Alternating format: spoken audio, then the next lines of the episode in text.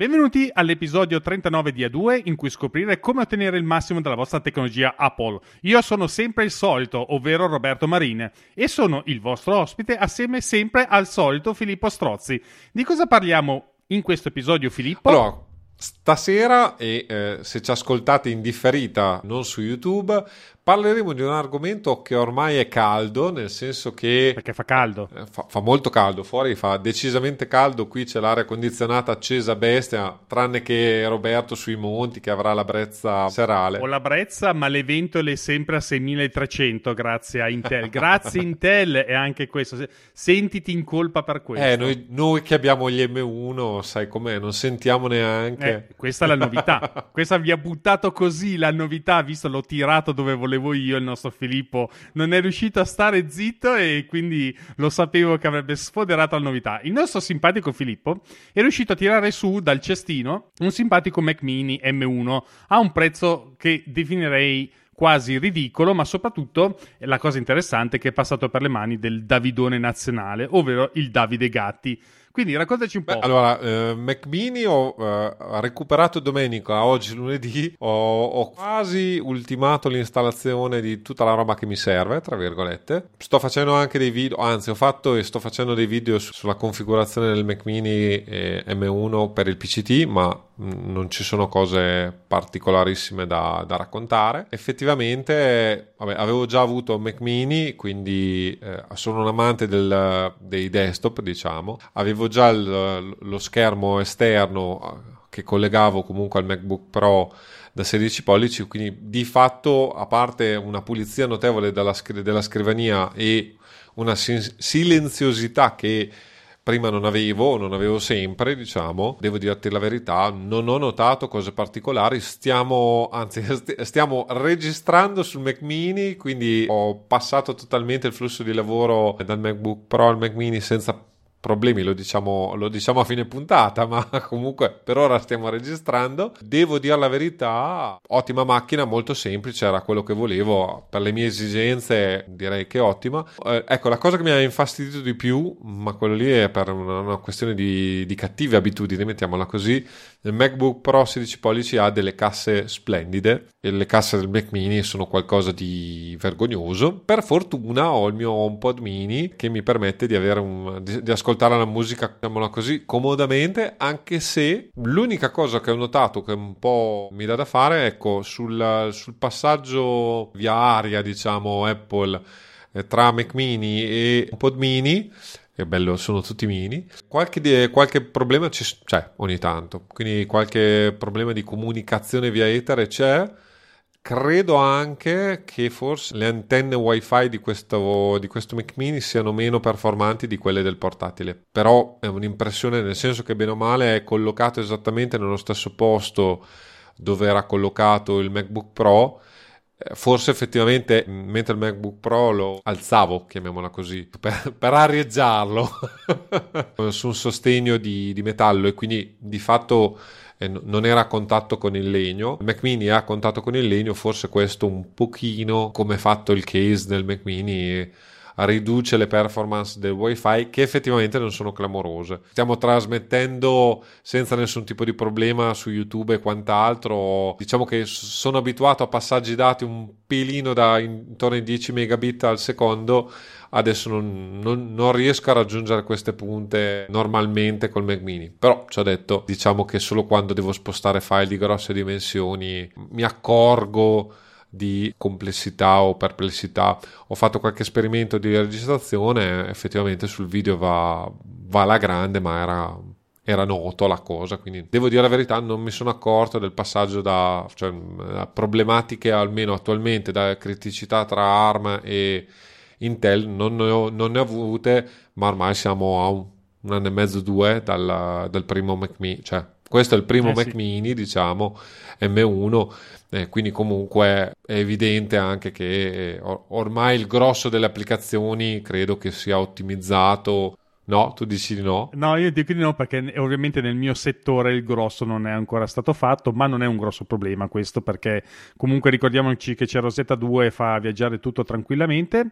Eh, l'unica cosa che volevo dire è che appunto confrontandomi con Filippo abbiamo cercato un po' di capire se era meglio fare un ripristino da un backup precedente e pare che gli M1 non digeriscano tanto bene questo tipo di procedura. Invece Filippo, che la cosa mi spaventa spaventa un po' perché io sono io uso questa procedura, quindi sicuramente tenterò una procedura di questo tipo. Se mi si blocca, mi si bricca, chiamerò su Apple e mi farò spiegare come fare a disimbricarlo. Lo riformato. Allora, segnalo che secondo me, soprattutto per i processi telematici, io non lo farei neanche se mi pagassero, nel senso, io parto abitualmente da zero. Cosa ripristino? Perché lì veramente ci sono i driver che se per caso ti prende sui driver che funzionano male è la morte. Io ho installato okay. da zero tutto, devo dire la verità. Lo faccio sempre anche perché mi permette di pulire, tra virgolette, l'hard disk e l'hardware, chiamiamolo così, in particolar modo sapendo che comunque c'era la necessità di installare i driver per la firma digitale e tutto il resto, devo dire la verità, preferivo avere un'installazione fresca piuttosto che un passaggio dati da una parte all'altra. Ecco, visto che parliamo di firma digitale. La mia firma, che è quella della Camera di Commercio, ha fatto un bellissimo barbatrucco che è veramente molto ottimo. Perché, anche se non si dovrebbe dire in italiano perché è sbagliato, ma ha spostato tutto quanto su una, mm, su una chiavetta USB e io praticamente non devo installare assolutamente nulla. Ah, vabbè. Nel senso che hanno fatto una cartella Mac dove io da lì faccio partire tutto quanto. quello è da sempre, non me ne volere. Io lo sconsiglio. No, no, no. Prima io, vabbè, prima avevo il lettore carta. Quello sì, aveva bisogno. Sì, sì, allora, beh, allora tu, tu, considera che io eh, nel caso specifico, vabbè, in ufficio ho la smart card con lettore. Sì. Invece eh, qui ho ovviamente fatto l'installazione con la chiavetta. Da sempre la chiavetta USB certo. aveva sopra anche i driver per Mac. Il problema è che mm-hmm. eh, dopo poi utilizzi Firefox e così via, sono tutte versioni vecchie, non sono aggiornate, danno problemi e comunque la chiavetta è, è lentissima per cui personalmente per, per l'accesso eh, e per l'uso della firma io uso tutti i driver sul computer. Ecco, ti faccio un'altra domanda. Ma tu utilizzi la chiavetta per l'accesso al sito istituzionale? Tutte e due. Cioè non usi un, l'identità digitale di InfoCert? Allora, di fatto io ho fatto i test sullo speed. Devo dirti la verità, per mille motivi ho un computer fisso con attaccata la firma digitale, quindi nella peggiore delle ipotesi, anzi nell'80-90%, che io sia a casa, che io sia in giro che io sia su iPad, che io sia su, in ufficio, utilizzo quello eh, perché è molto comodo, nel mm-hmm. senso che quindi mi collego da remoto e quindi non so, devo fare un deposito, semplicemente preparo il deposito sul mio computer di casa, i dati si sincronizzano e automaticamente poi apro il SLPCT, il software di, di deposito in ufficio, ma giusto per dare un'idea, per accedere al fascicolo sanitario elettronico, io cosa faccio? Mi collego in remoto all'iMac e mi accedo al fascicolo con la firma. So che si potrebbe fare con lo speed e così okay. via, però con l'OTP, il fatto che devo tirare fuori il cellulare, il fatto che poi io uso pochissimo lo speed e quindi io faccio sem- da sempre così e personalmente la trovo una comunità infinita nel senso che appunto stesso discorso vale per iPad. dall'iPad io faccio tutto collegandomi all'iMac. Ok. Invece dalla mia parte devo dire che ho trovato grazie all'identità digitale la speed essenzialmente riesco a accedere ai canali istituzionali senza grossi problemi perché hanno in effetti migliorato molto almeno io parlo di InfoCert quella che utilizzo io hanno, hanno, migliorato molto il software, tant'è che lo metto direttamente sul cellulare perché con eh, il Face ID passa direttamente in un secondo, nel senso che tu vai sul sito istituzionale, ti chiede, vabbè, password e via discorrendo, ti chiede con cosa vuoi, con che servizio gli dici InfoCert e ti mandano essenzialmente una notifica che tu dai un tap, semplicemente ti riconosce dalla faccia e tempo un secondo tu hai l'accesso, quindi diventa molto semplice dal mio punto di vista fare, utilizzare questo tipo di sistema. D'altra parte però io utilizzo non come te un pad o un iPhone per fare i depositi, passo direttamente dal computer, quindi io metto la mia chiavetta con la firma digitale, firmo gli elaborati che devo inviare e poi li invio. Dovrei fare una prova in effetti se tutto ciò potrebbe funzionare con l'invio, ma immagino di sì, loggandomi tramite InfoCert, penso proprio di sì, perché una volta che io li ho firmati... Eh, no, lo, uh, allora sì, cioè, il discorso è questo, lo SPID è solo la, l'identità. La firma digitale sì. di fatto sono due cose, sono sì. CNS e la firma digitale, certo. quindi identità e firma digitale. Sì, appunto dicevo, una volta che li ho firmati, carico su iCloud, io poi posso accedere da qualsiasi dispositivo e posso inviarli. L'alternativa, visto che stiamo facendo intermezzo firma digitale, è la firma remota. Eh, quello lo puoi fare addirittura anche da iPad o da cellulare. Ah, sì. Non l'ho mai provato, dovrei provarlo. Comunque, l'ho testato, devo dirti la verità, appunto. Poi, forse perché sono vecchio, forse per comodità. Ho la gestione, ho un computer che fa tutto e lo gestisco da remoto in varie maniere, senza grossi problemi. Però effettivamente certo. non è per tutti. Comunque, Comunque. Chi- chiudendo, sì, chiudendo no, la parentesi. No,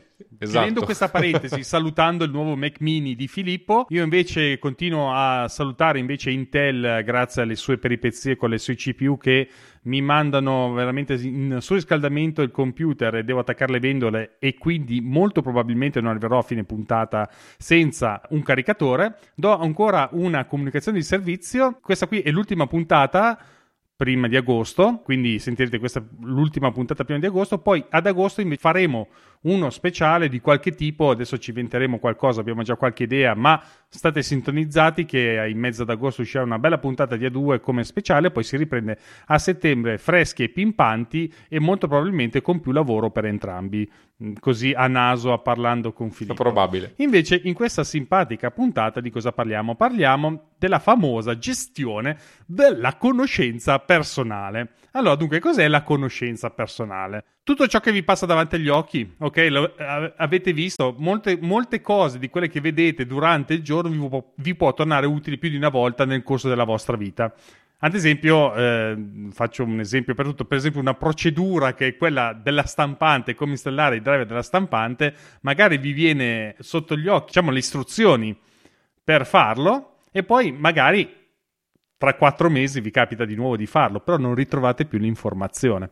Ed è proprio qui che entra a bomba la gestione della conoscenza personale. Si tratta essenzialmente della pratica di catturare le idee e le, anche le intuizioni, non solo le, le, cose che vi passano davanti agli occhi, ma anche proprio i vostri pensieri che vengono o che nascono nel corso della giornata e della vita quotidiana. Può derivare sia dall'esperienza personale, cioè di quello che si sta facendo, di quello che viviamo in quel momento, oppure leggendo dei libri. Io, ad esempio, sto leggendo il famoso libro che mi ha consigliato Filippo delle 4000 settimane e intanto ci sto mettendo dentro minim- minimalismo digitale e quindi sto diventando sempre molto più tagliente sotto questo punto di vista e mi appunto tante cose. Oppure si può fare come faccio io spesso, si va in giro per la rete, si leggono degli articoli, si vuole prendere spunto, eh, c'è qualcosa che ci interessa. Diciamo che forse questo è un lavoro un po' più introspettivo rispetto a quello di leggere gli articoli e metterli sulla lista degli articoli da leggere poi quando ci viene in mente. In questo caso sono articoli che molto probabilmente vi interessano, vi sono utili proprio o nel momento stesso, oppure c'è qualcosa che vi tornerà sicuramente utile perché lo sapete, per esempio, gli articoli sui Mac ce ne sono un sacco, no? ma magari quell'articolo che vi spiega come collegare una periferica in qualche modo particolare che è molto simile alla vostra, quell'articolo, beh, allora ragazzi dovete segnarvelo e prendere appunti per eh, riprenderlo in una fase successiva.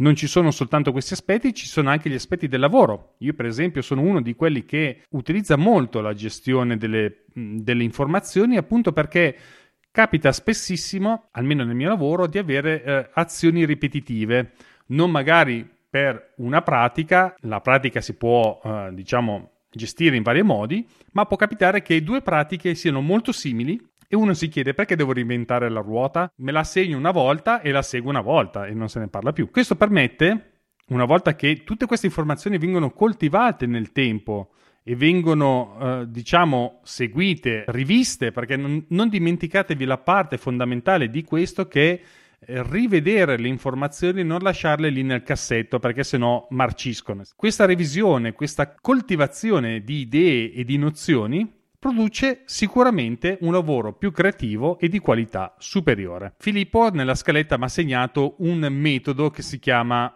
para. Vari metodi, a dirti la verità, vari metodi. vari metodi, ma io ho iniziato dal primo che è il para, che non conoscevo, gli altri adesso da una scorsa li so tutti, sì. Cielo, cielo, cielo, non cielo. Cielo, cielo, cielo, questo manca e quindi lascio al mio amico Filippo iniziare a snocciolare le informazioni riguardo a questa metodologia. Allora, fa- faccio come al mio solito un passo indietro, nel senso che sì, eh, la gestione delle conoscenze personali, diciamo, è un live motive, eh, secondo me, degli ultimi 3-4 anni, soprattutto in ambito anglofono, ovviamente, e almeno a- abitualmente io, diciamo, leggo e ascolto molto materiale in lingua inglese e ovviamente come, diciamo, lavoratore della conoscenza in in, termini molto ampi, sicuramente, eh, sicuramente eh, si sta affrontando e sono nate tutta una serie di eh, soluzioni, chiamiamolo così, o comunque di software che aiutano a gestire ed esternalizzare una, un flusso di informazione che è sempre più massiccio da un certo punto di vista ma che poi ti fa affogare, tra virgolette, in un mare di rumore. Quindi l'idea di fondo è, è che se prima, eh, tra virgolette, per informarti su un argomento andavi in biblioteca o compravi un libro, andavi in biblioteca e approfondivi l'argomento, giusto per fare un esempio proprio da legale, ma uh, per, per, darvi delle idee, abitualmente quando dovevi affrontare un determinata, una determinata causa con determinati argomenti, determinate problematiche, era tipico andare a prendere un manuale specifico, non so, per la compravendita piuttosto che per l'affitto. Adesso sto buttando lì della roba così a casaccio. Poi facevi anche le ricerche eventualmente giurisprudenziali, ma eh, diciamo la base, tra virgolette, era eh, quella, eh, quella lì. Detto questo, quindi abbiamo assistito sia da una parte a chi approfondito e noi oggi cercheremo secondo me di approfondire la parte chiamiamola così teorica come, eh, come mh, sfruttare al massimo tra virgolette la conoscenza che eh, acquisiamo quotidianamente. E come anche farla fiorire. In un articolo che adesso non so se ho letto se ho citato qui o meno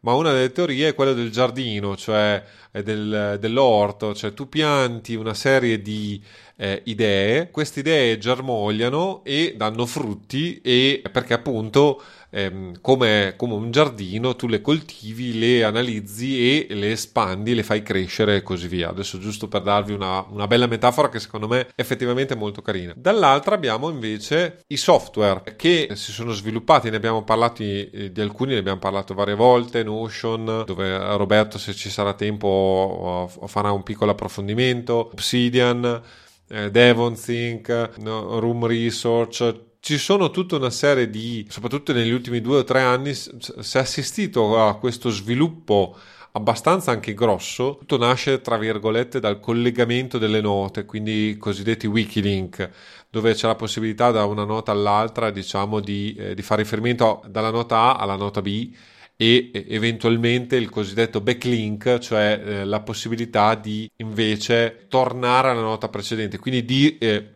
unire queste note e creare una struttura, un'amalgama, tra virgolette, eh, che poi vi permetta di, eh, da queste note, generare nuova conoscenza. Tutti questi metodi, diciamo, sono legati ovviamente a attività intellettuali tendenzialmente, eh, tipiche poi dello scrivere, del produrre online e infatti poi hanno avuto anche un grosso cosiddetto hype, cioè sono stati, eh, sono stati creati e generati tantissime applicazioni che fanno più o meno con approcci un po' diverse la stessa cosa. Appunto, come dicevo, come dicevo esistono e ci sono eh, svariati metodi svariati approcci, diciamo, che sono indipendenti eh, dal, dal, software vero e proprio. Anzi, spesso e volentieri il discorso è ha più senso ragionare a livello teorico, cioè a una, a un determinato moda, modalità di approccio, per poi calarlo col, eh, col, software che tra virgolette vi diventa più familiare, barra più comodo per, per gestire tutta questa,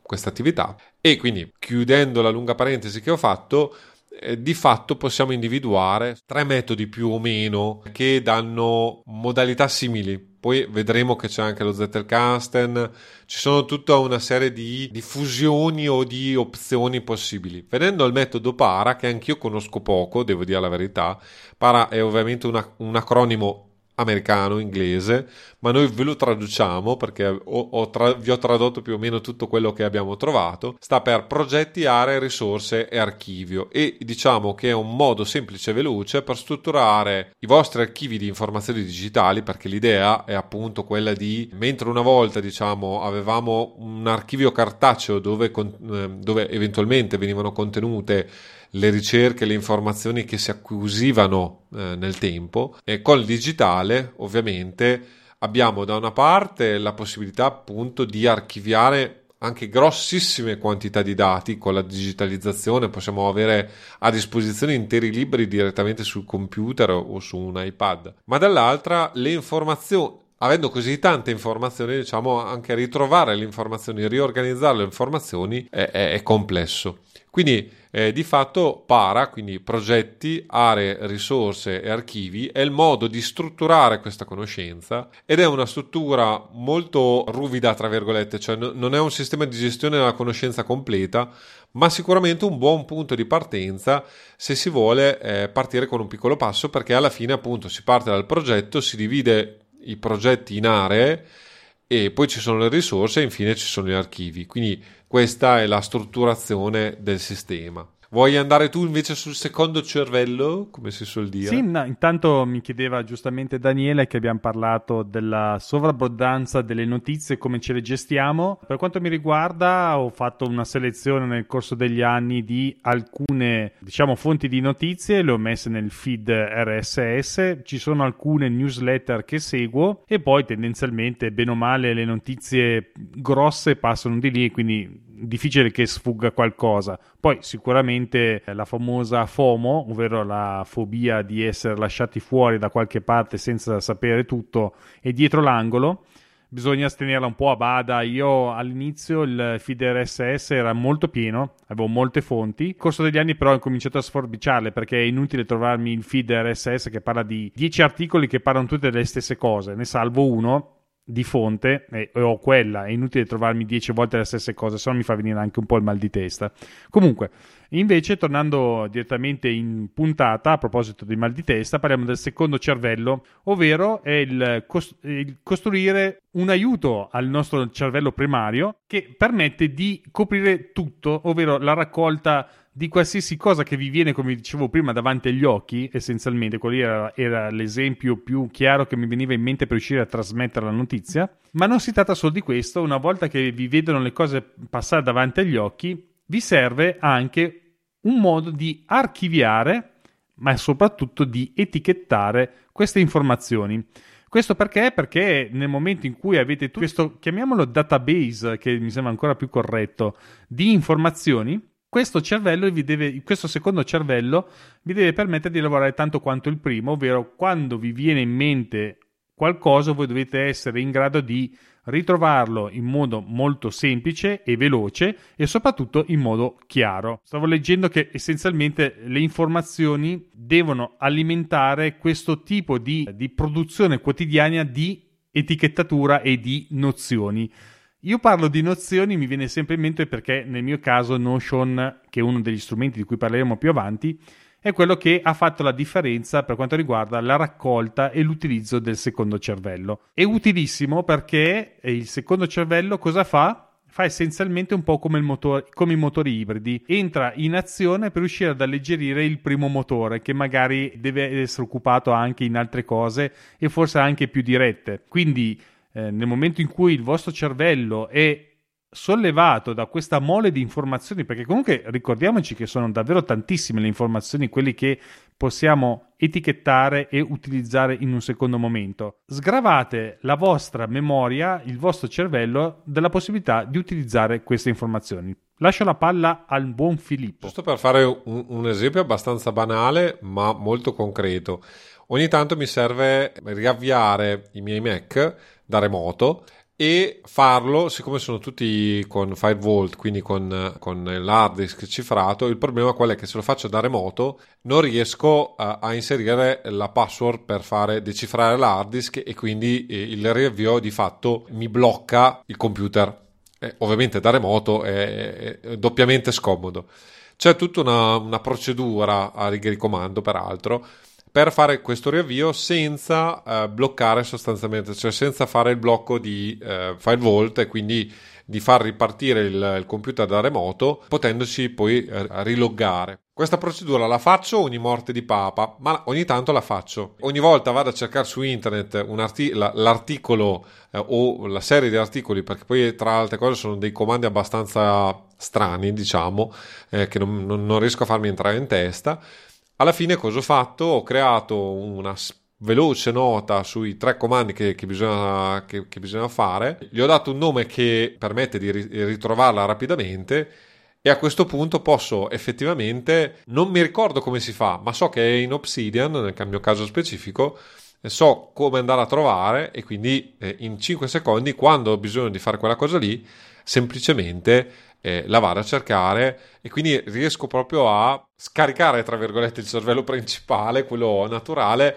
eh, con una serie di conoscenze che sono necessarie e sono utili ma che non mi servono tutti i giorni, anzi spesso e volentieri mi servono occasionalmente e che però sono uh, abbastanza verticali, quindi comunque richiedono anche degli approfondimenti o comunque ave- avere già la pappa pronta diventa comodo, ecco, mettiamola così. Assolutamente sì. Qui si riesce a introdurre anche la seconda, diciamo, parte della vicenda, cioè che tutto questo sistema, tutta la gestione, diciamo, della conoscenza richiede abitualmente uno sforzo cognitivo nostro, quindi abitualmente appunto si parla di note, eh, di note perché l'idea non è quella semplicemente di eh, avere riferimento a un articolo che ti spiega la cosa, ma diciamo di tradurre con l'articolo, eh, vabbè nel mio caso specifico spesso e volentieri proprio di traduzione in senso tecnico, cioè nel senso di trasformare la lingua in italiana, ma di eh, tradurre i contenuti nell'articolo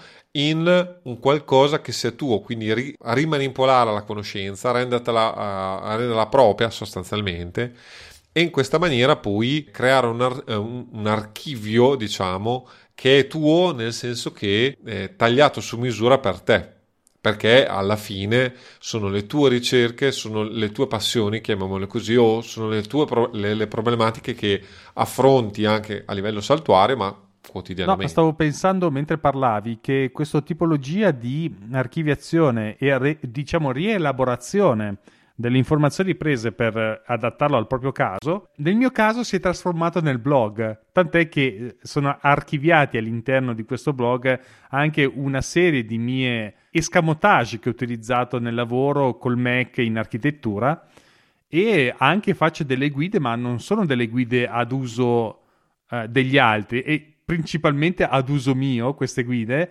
perché riesco a mettere per scritto in un formato che posso cercare in qualsiasi momento e quindi rende e, diciamo è un, è un, abbozzo di quello che potrebbe essere il secondo cervello, nel senso che chiede molto, molto lavoro, nel senso che mi rendo conto che prendere le notizie, rielaborarle, metterle giù ci vuole del tempo. E um, ho trasformato questo tempo in qualcosa di pratico che non fosse solo mio, ma fosse anche per chi, fu, chi ricadesse nella mia stessa situazione. E questo penso che ha, in larga parte l'ha fatto anche Filippo, perché insomma abbiamo vissuto, ne abbiamo parlato prima, delle firme digitali, abbiamo vissuto entrambi le difficoltà che ave- abbiamo avuto con che- queste cacchio di librerie che non si riusciva mai a trovare dove metterle, ma poi ne siamo usciti, abbiamo scritto gli articoli che poi sono stati utili per chi eh, seguiva, diciamo, la stessa pratica nella stessa. Quindi è molto interessante questo. Io invece, adesso Filippo, ti lascerei di nuovo un attimo la palla al, per il prossimo capitolo, che è quello dei pilastri, oleodotti e cavò, perché io devo andare a prendere il caricatore, se non vogliamo smettere la diretta subito. Ok, vai, vai, vai a prendere il caricatore. Quindi. Grazie Intel. E eh, ecco, piccola parentesi, eh, prima di, vedere, tra virgolette, i pilastri, gli olodotti e i cavò. Buona parte di quello che vi hanno raccontato è comunque un qualcosa che nasce da approfondimenti e da metodi, diciamo, più o meno brevettati da vari autori. Per esempio, il secondo cervello sì. è più o meno brevettato da Forte Tiago. Para, secondo me, è di un altro che non mi ricordo il nome, casomai lo mettiamo nelle note dell'episodio se nel mentre ho fatto le se ricerche. Pilastro Lodotica V è invece di questo August eh, Bradley che peraltro non conoscevo ma diciamo l'ho inserito a fronte delle ricerche che abbiamo fatto. Questo metodo diciamo non è solo un cosiddetto knowledge management perché appunto gestione della conoscenza personale è sostanzialmente la traduzione di PKM che sta per Personal Knowledge Management e invece l'approccio appunto di, di, Bradley è quello di eh, un sistema operativo della vita, diciamo, quindi con eh, che fonde aree di produttività con obiettivi, diciamo, il tracciare il successo, per esempio, con abitudini regolari, cioè promuovere il progresso, quindi migliorarsi, tra virgolette, e creare appunto delle abitudini che poi facilitino l'aumento della conoscenza, la gestione della conoscenza, o anche semplicemente voglio, eh, voglio fare 3 km al giorno di camminata e adesso invece sono una persona sedentaria, ecco questo possono essere le, le ipotesi, sia appunto la gestione della conoscenza con un unico approccio e quindi eh, appunto eh, la questione eh, del pilastro che è il, il, punto fondamentale, gli olodotti che sono i, i sistemi di comunicazione, chiamiamoli così, dove, eh, dove, passa il flusso della conoscenza e poi i KV che invece sono le risorse e dove si accumula, chiamiamola così, la, la conoscenza. Strumenti secondari legati diciamo a, questo, a questi metodi sono altri e eh, sono casomai alcuni che conoscete, infatti tutta questa puntata vuole essere un'introduzione poi a vari approcci, a varie eh, modalità, a varie filosofie, chiamiamolo così, di, di gestione della conoscenza. Quella a cui io sono più legato, tra virgolette, è il cosiddetto metodo Zettelkasten, che è una gestione delle, delle note. Nella sostanza il metodo prevede, chiamiamolo così, eh, che eh, a fronte di un, um, di un argomento, di, una, di, un pensiero, di un, di un qualche tipo di spunto che avete avuto, di prendere una nota veloce, quindi di sintetizzare con le vostre parole il pensiero di un autore o uh, un pensiero che avete avuto voi, eh, voi, nel corso del tempo, quindi avere uno schedario, diciamo appunto Zettelcast eh, significa schedario, appunto, inserire nello schedario appunto queste note e eh, a, uh, progressivamente nel tempo rileggere e riguardare queste note, quelle che rimangono, diciamo, quelle il pensiero che vi rimane, che vi dà un qualcosa di in più o l'informazione che vi interessa mantenerlo e formalizzarlo e eh, strutturarlo meglio e dall'altro collegarlo ad altre note. In questa maniera di, di fatto eh, casomai un pensiero, non so, di Socrate e eh, qualcosa legato alla firma digitale può eh, venirvi assieme e creare una scintilla, una nuova idea legata appunto a casomai qualcosa che ha detto Socrate e qualcosa legato alla firma digitale. Me la sono inventato ovviamente la cosa, ma giusto per darvi l'idea di come ambiti totalmente diversi teoricamente eh, potrebbero eh, diciamo ibridarsi e creare eh, diciamo nuove idee, nuove conoscenze e nuovi spunti per fare ciò. Di fondo il metodo Zettelcast per alcuni, e credo che non sia corretto in, in senso tecnico, è un modo per creare contenuti eh, in continuo, cioè nella sostanza unendo le note si creano diciamo dei raggruppamenti delle conoscenze, quindi tra virgolette volete scrivere un articolo appunto sulla firma digitale, avete tanti appunti sulla firma digitale, li tirate fuori tutti e non dico che l'articolo è già scritto, ma comunque avete già una struttura, una trama da produrre e molti la vendono in questo modo. Secondo me la cosa più interessante invece è proprio l'associazione di idee, cioè il fatto che eh, appunto essendo esposti a eh, concetti, idee differenti e mettendole anche assieme e eh, diciamole raffinandole e selezionandole avete anche la possibilità di fare collegamenti che non sono immediatamente diretti, appunto l'esempio banale ma che vuole far capire un, un'idea di Socrate, per esempio, e la firma digitale, che teoricamente probabilmente non hanno molto a che vedere. l'una con l'altra a un primo, a un primo sguardo. Ovviamente la domanda arriva subito a ruota. Che applicazioni consigli per questo metodo? La prima che ti viene in mente? Quella che, che utilizzi io adesso, eh, tra le altre cose, l'ultima puntata di eh, eh, Compendium era proprio su Obsidian, diciamo. Attualmente, diciamo, la, la più, cu- cioè la più cool. Come sei diventato giovane? Quella che sta avendo, diciamo, maggiore probabilmente notizie, almeno nel, nella bolla, diciamo, di, di, notizie che ho io, diciamo, quindi eh, David Spark piuttosto che altri personaggi come eh, CGP Grey e così via. Eh, Federico Viticci, giusto perché è nazionalissimo, è Obsidian. Di fatto è possibile ormai fare quasi con tutto, nel senso che per esempio ormai i cosiddetti Wikilink, che sono non tutto il sistema, ma sicuramente la parte più interessante del sistema, cioè l'idea appunto di unire la nota A alla nota B, come avviene in Obsidian e molte applicazioni simili. Adesso recentemente, per esempio, è uscito Yara Writer che fa la stessa cosa, cioè ti permette di, mentre scrivi, collegare una tua nota con un'altra nota appunto velocemente, ma lo fa Draft, lo fa Devon Thing credo che lo faccia Notion, lo fa Room eh, Resource, credo che lo faccia anche Craft, eh, forse in maniera diversa, sì, ma... Penso che su Notion funzioni, funziona come un link a un'altra, a un altro, a un'altra nota. Sì, a un'altra pagina. Sì. Perché poi appunto il Wikilink è il, il, il link, diciamo, è il link web, quindi eh, dalla pagina A alla pagina B. Adesso spostando Perfetto. ovviamente pagine web con eh, pagine abitualmente in Markdown.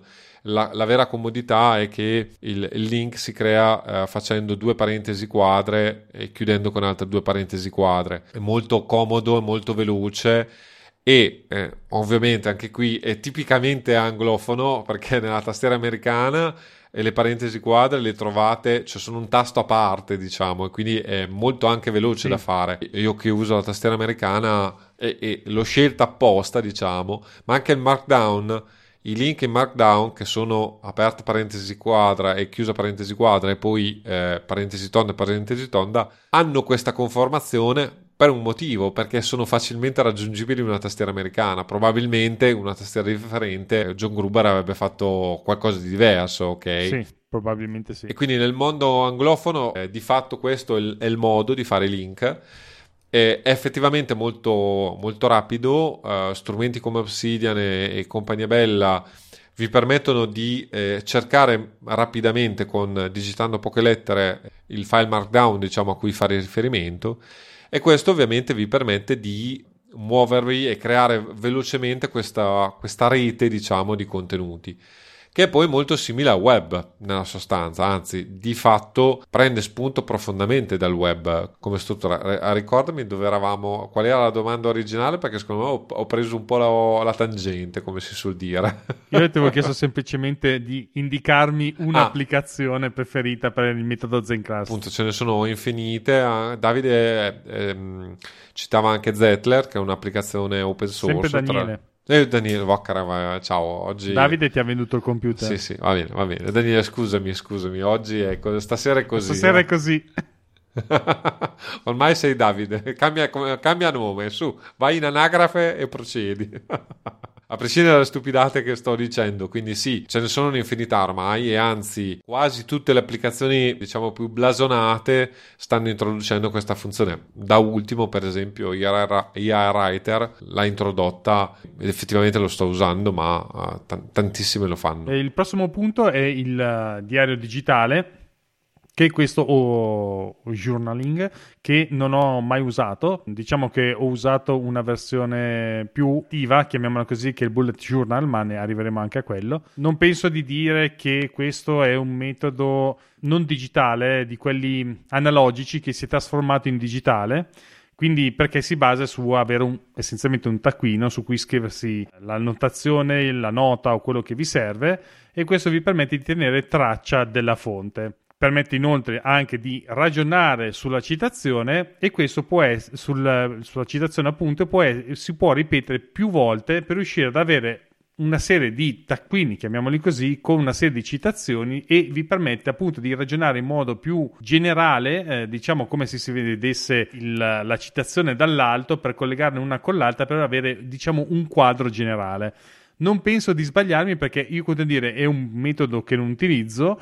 E tu, Filippo, l'hai mai utilizzato questo tipo di metodo? Allora, eh, di fatto io faccio una, una, cosa abbastanza ibrida recentemente. Mm-hmm. Premetto, il diario digitale, diciamo L'ho tenuto i primi mesi dell'anno, poi per tutta una serie di motivi tra maggio e giugno ho avuto un deragliamento notevole del, dell'abitudine, mettiamola così. Sto cercando di... Sì, diciamo che è molto abitudinario. Di reimplementarlo perché effettivamente lo, lo trovo comodo più per un discorso di avere un'idea di cosa faccio giornalmente. Che è un po' quello che dà l'iPhone, eh, quella modalità che dall'iPhone quando stai per andare a dormire ti dà la possibilità di avere eh, due comandi rapidi eh, sulla home screen e uno di questi potrebbe puntare direttamente ad esempio a quel simpatico applicazione che non utilizzo mai eh, con l'iconcina blu su cui si, ci si segna un po' di tutto eh, che vi permette appunto di segnarvi ogni giorno ti permette appunto di segnarvi una fotografia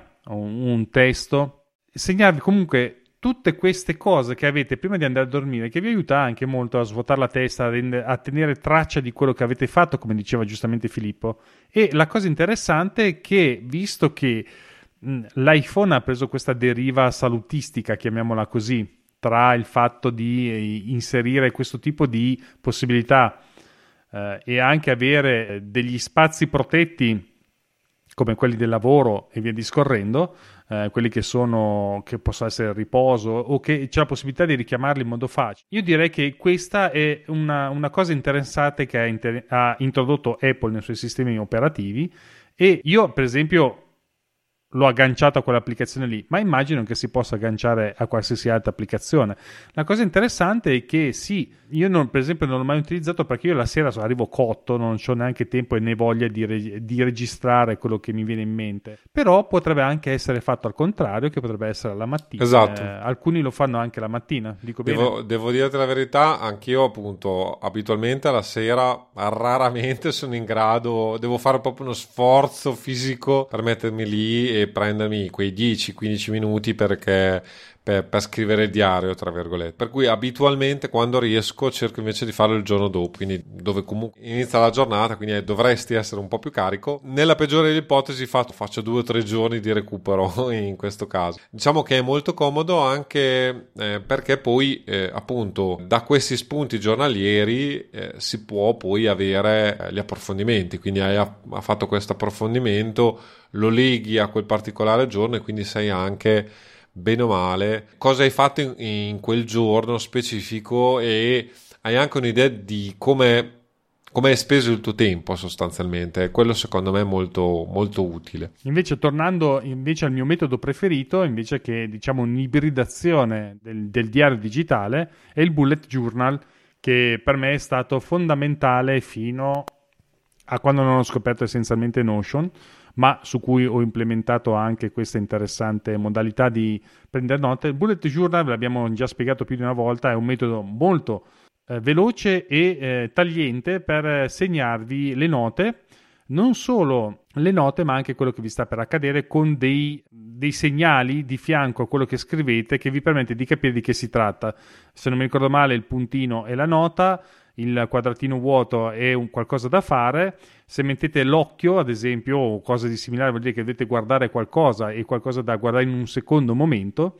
E poi ci sono tante altre annotazioni, per esempio c'è il segno di maggiore e minore, che vuol dire semplicemente se una cosa è stata posticipata al mese oppure in un altro dato momento e quindi è, è, molto interessante. A me è piaciuto questo perché con un blocco di carta riuscite a gestirvi la giornata in, in poco tempo, vi segnate lì le cose e come dicevamo all'inizio della puntata, vi permette di scaricare il cervello che fa sempre bene. Tra l'altro, secondo me ne dovremmo aver parlato, non mi ricordo più in quale puntata, ma eventualmente lo mettiamo nelle note dell'episodio perché avevi fatto un, un, un segmento abbastanza approfondito sul bullet sì, journal, sì, sì. quindi Sì, infatti non volevo essere tanto eh, esteso, ma volevo più che altro dare degli spunti. Degli spunti che è quello del, che abbiamo trattato all'inizio puntata, che è la cosa interessante di questo metodo del bullet journal, oltre a scaricarvi il cervello, è la revisione.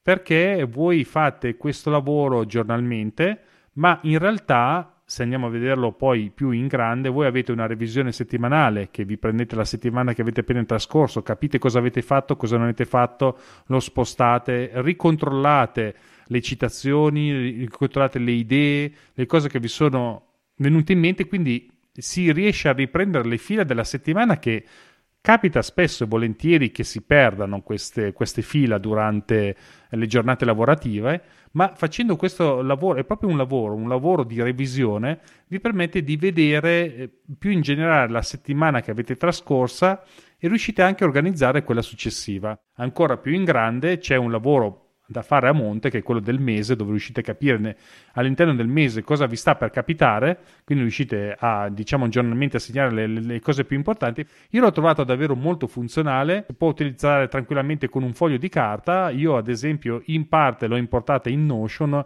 Diciamo che sto a forza di sentire tutti questi metodi ne sto facendo uno mio che si chiama metodo Marine eh, e quindi prima o poi lo spiegherò anche questo ma diciamo che è un'ibridazione di tutto. Alla fine secondo me il vero discorso è queste sono idee. Casomai eh, quelle che risuonano eh, meglio con voi sono quelle che poi rubate eh, come un artista e eh, utilizzate. Anch'io per esempio appunto pur avendo letto e apprezzato il, eh, il metodo Zettencast in particolare comunque faccio, faccio, una mia maniera ma come per esempio anche le mappe mentali le gestisco alla mia maniera che non è quella diciamo canonica o comunque prevista secondo i dogmi diciamo di fede mettiamola così.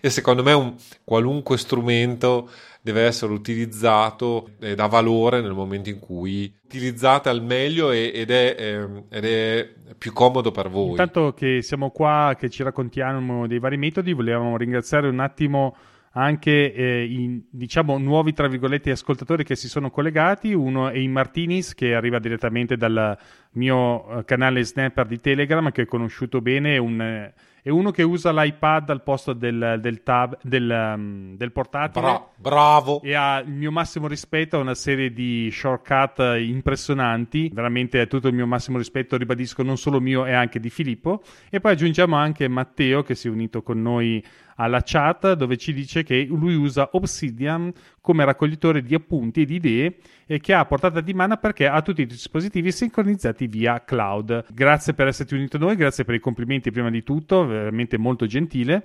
Io sotto questo punto di vista invece di Obsidian che sembra molto interessante, invece purtroppo sono stato piegato dal buon Eric Reynolds di 30x40 Workshop che è un architetto abbastanza famoso nel nostro ambito che usa Notion, ha tirato fuori il suo template che utilizzo anch'io ma ovviamente essendo diciamo mi metto tra i creativi e come vi dicevo, vi stavo spiegando prima, uso Notion eh, che ovviamente è raggiungibile da qualsiasi dispositivo. Sto mettendo a punto un'ibridazione di tutto quanto che nelle mie più rose speranze è quello di spiegarvi o con articoli o nel blog, sul blog Mac Architettura oppure su un podcast, mi rendo conto che la questione è abbastanza difficile da spiegare se non avete Notion davanti non ci potete capire nulla perché eh, non dico che è complesso, ma ci vuole qualche barbatrucco. Ma chi lo sa, un giorno di questi ne parleremo magari nello speciale, magari mi invento qualcosa, magari passo a settore video, incomincio a fare Ulla, ulla, ulla, ulla.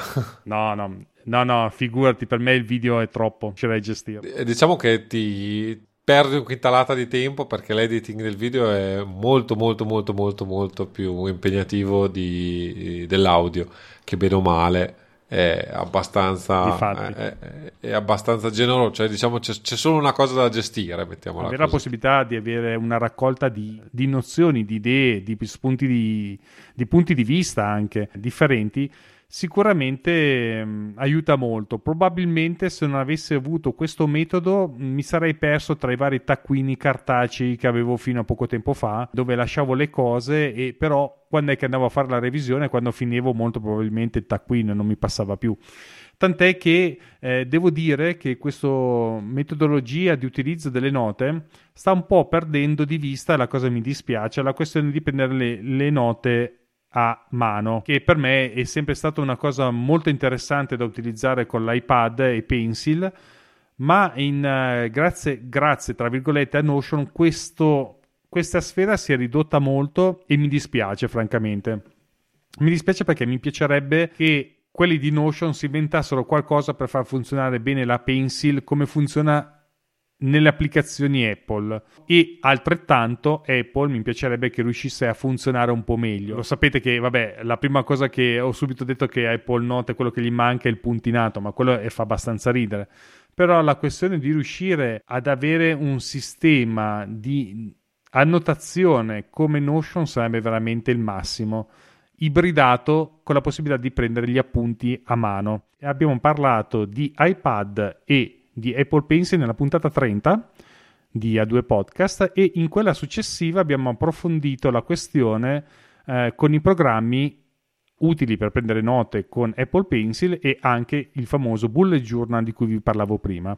A proposito del bullet journal, aggiungo che c'è una simpatica applicazione che si chiama Nebo, vi consiglio di andarla a provare, perché questa applicazione è interessantissima. Ci ho scritto un articolo, nel senso che ho scritto un articolo a mano con la penna e questo me l'ha tramutato in testo con un semplice tap. È una cosa un po' più particolare del solito, non è come note, è molto più ordinata, è molto molto cattiva nel capire la vostra scrittura, io ho scritto un intero articolo, non mi ha sbagliato una parola, quindi io scrivevo normalmente a mano, davo un tap con la conferma, quello era, si tramontava in testo, andavo avanti e vado a oltranza così, ho scritto tutto un intero articolo eh, nella vecchia maniera, che potrebbe essere interessante per chi ama la scrittura a mano.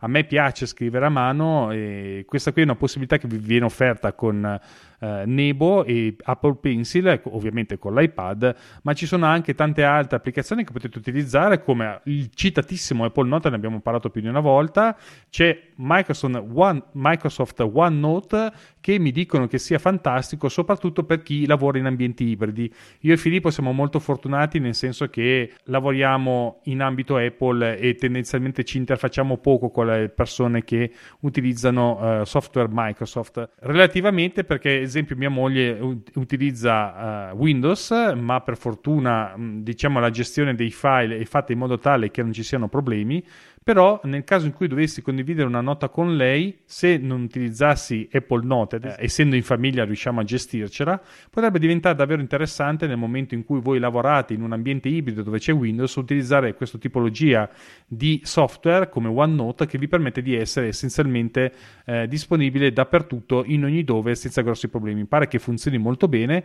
Eh, come funziona molto bene Evernote, anche se pare che sia passato un po', era, era sull'altare fino a non vorrei dire 3-4 anni fa, era il, tutti usavano Evernote. Ormai 5-6 secondo me, 5, però sì. Ormai 5, la pandemia mi ha fatto perdere un po' la, l'orizzonte temporale. Evernote era il, il programma da battere per molti. Eh, e, e, di fatto era quello che per la gestione delle note, di taccuini, addirittura tu ci potevi buttare dentro qualunque cosa, ha, nelle versioni a pagamento ha delle notevoli funzioni di riconoscimento dei caratteri, delle immagini dei caratteri. Sono tutte cose che adesso, tra virgolette, sono abbastanza, non dico scontate, ma addirittura con i nuovi sistemi operativi Apple più o meno di sistema. Ma una volta, cioè dieci anni fa, non era affatto così e dieci anni fa eh, Evernote era...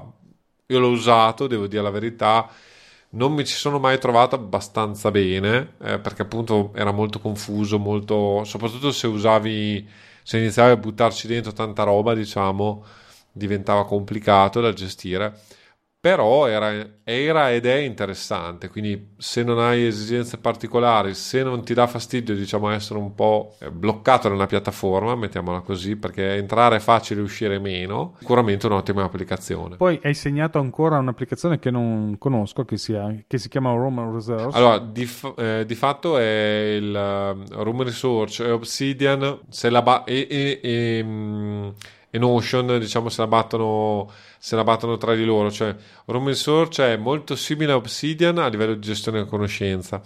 Come Notion, però, è web. quindi ovviamente multipiattaforma di natura perché è direttamente una pagina sostanzialmente. È ovvio che eh, non il file markdown, non è facilmente sportabile, chiamiamola così, ma ha, ha appunto tutto questo sistema di, di gestione della conoscenza ed essendo web ovviamente tutto può confluire lì in maniera anche molto semplice, tra virgolette visto che abitualmente l'80% della conoscenza che si ha si trova online, chiamiamolo così, e quindi si può estrapolare rapidamente documenti e informazioni. Ecco, ecco mi sembra giusto citare anche quello.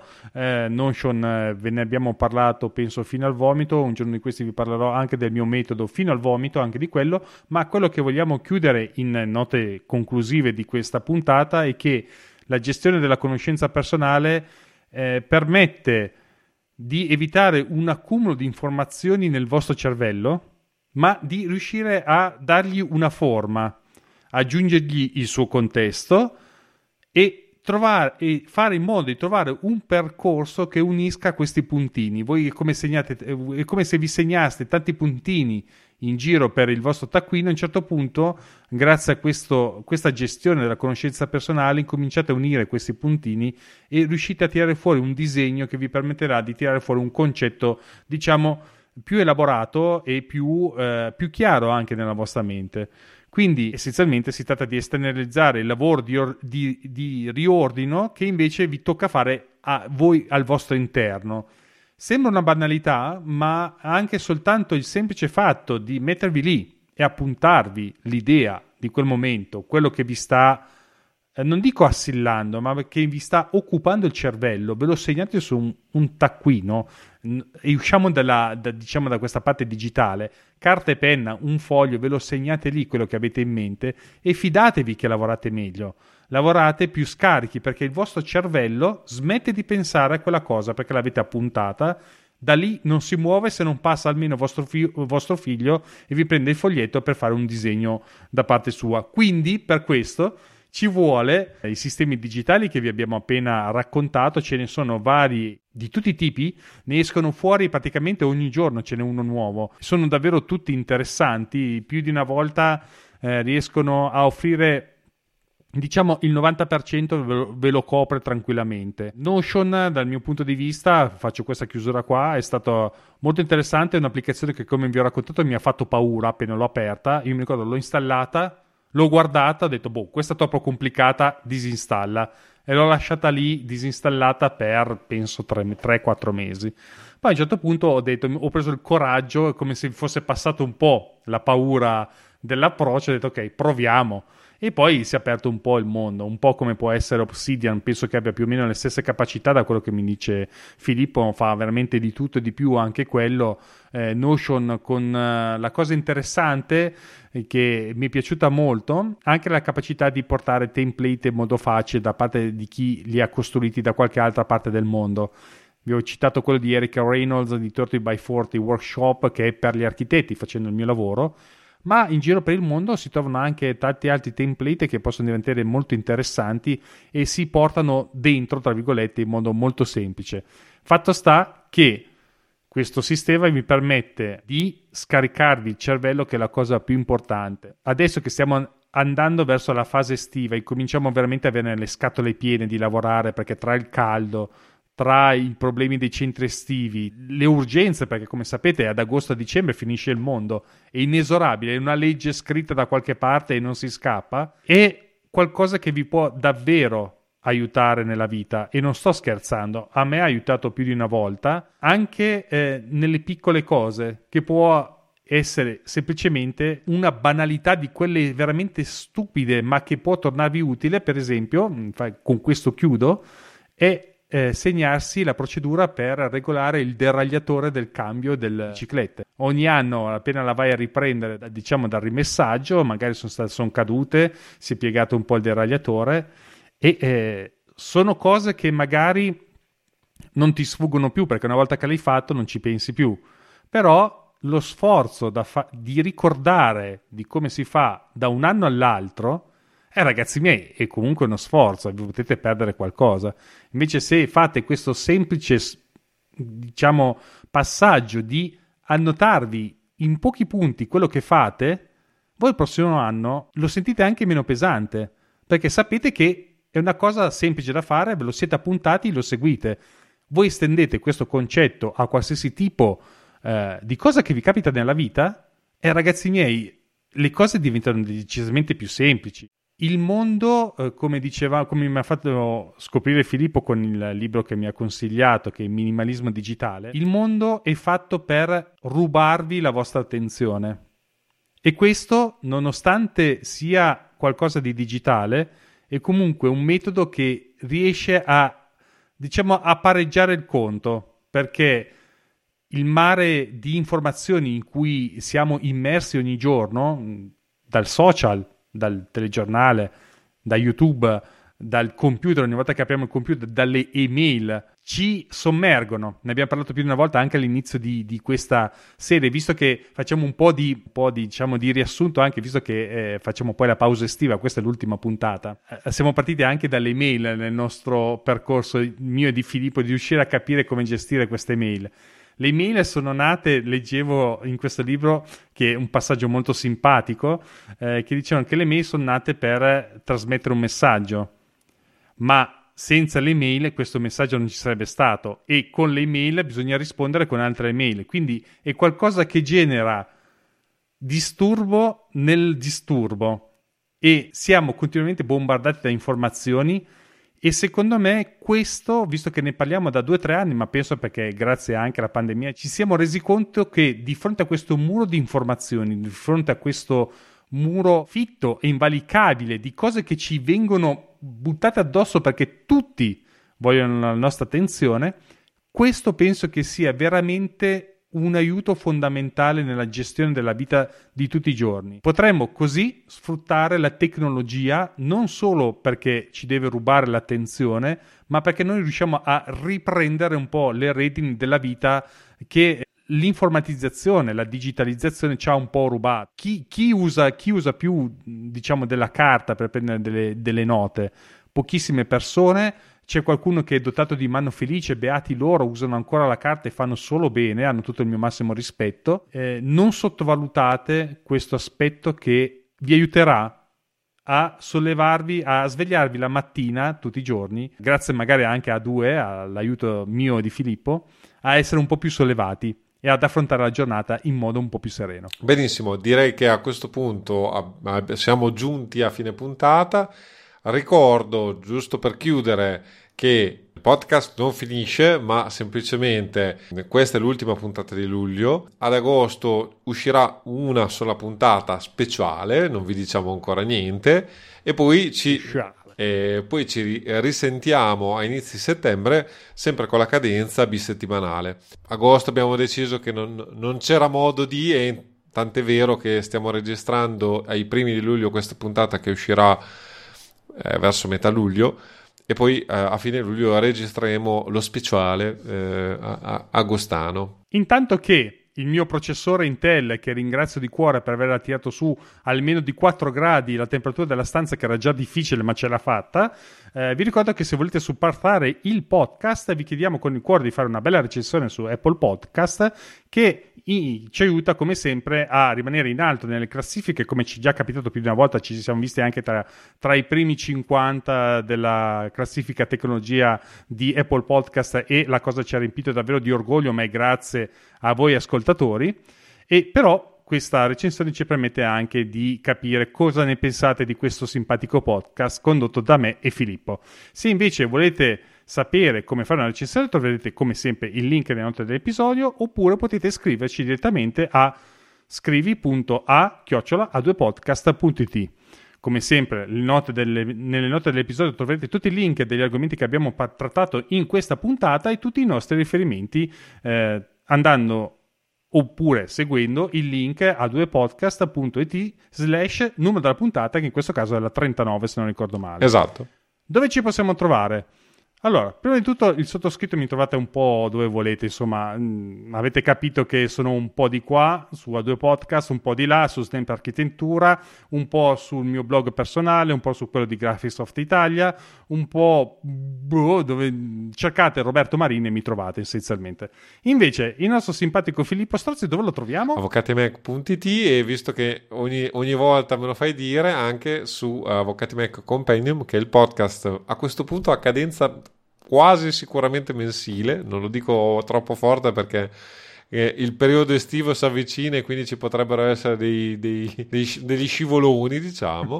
Però per ora ho, ho, ho, registrato ma non ho editato la puntata di, di luglio, quindi vedremo eh, se tutto andrà come, come deve andare, mettiamola così. Perfetto. Direi che per questa puntata è tutto, vi auguriamo di passare una felice estate, eh, magari rosolando sotto il sole oppure in montagna al fresco, chi lo sa dove meglio vi viene, l'importante è che siate un po' più scarichi e seguite le nostre, eh, le nostre idee, i nostri consigli, così riusciamo a vivere tutti meglio. Ci sentiamo sicuramente il prossimo mese e molto probabilmente all'interno di uno speciale che scoprirete qual è nel corso di agosto. Alla prossima! Alla prossima, ciao a tutti!